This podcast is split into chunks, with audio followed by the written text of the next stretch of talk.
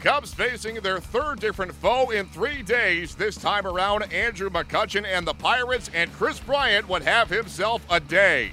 First pitch.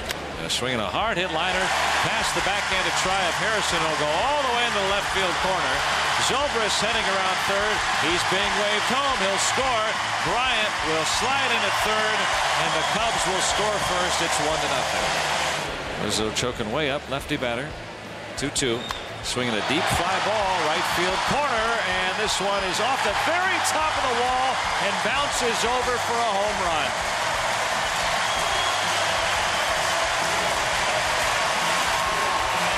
It hit on that recessed scoreboard behind the wall and then spun over and hit off that digital scoreboard for Rizzo's 20th home run. And the Cubs are up for three, all with two outs here in the fourth. Deep fly ball to left, and this one soaring out and almost out of the ballpark to the very last row in the bleachers. Kris Bryant, a towering 17th home run for him. And the Cubs lead 4 to nothing.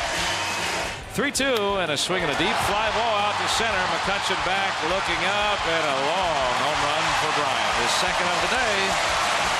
Four hit day for Bryant. He's driven in four, and the Cubs make this a six to one affair. Cubs take it 6-1.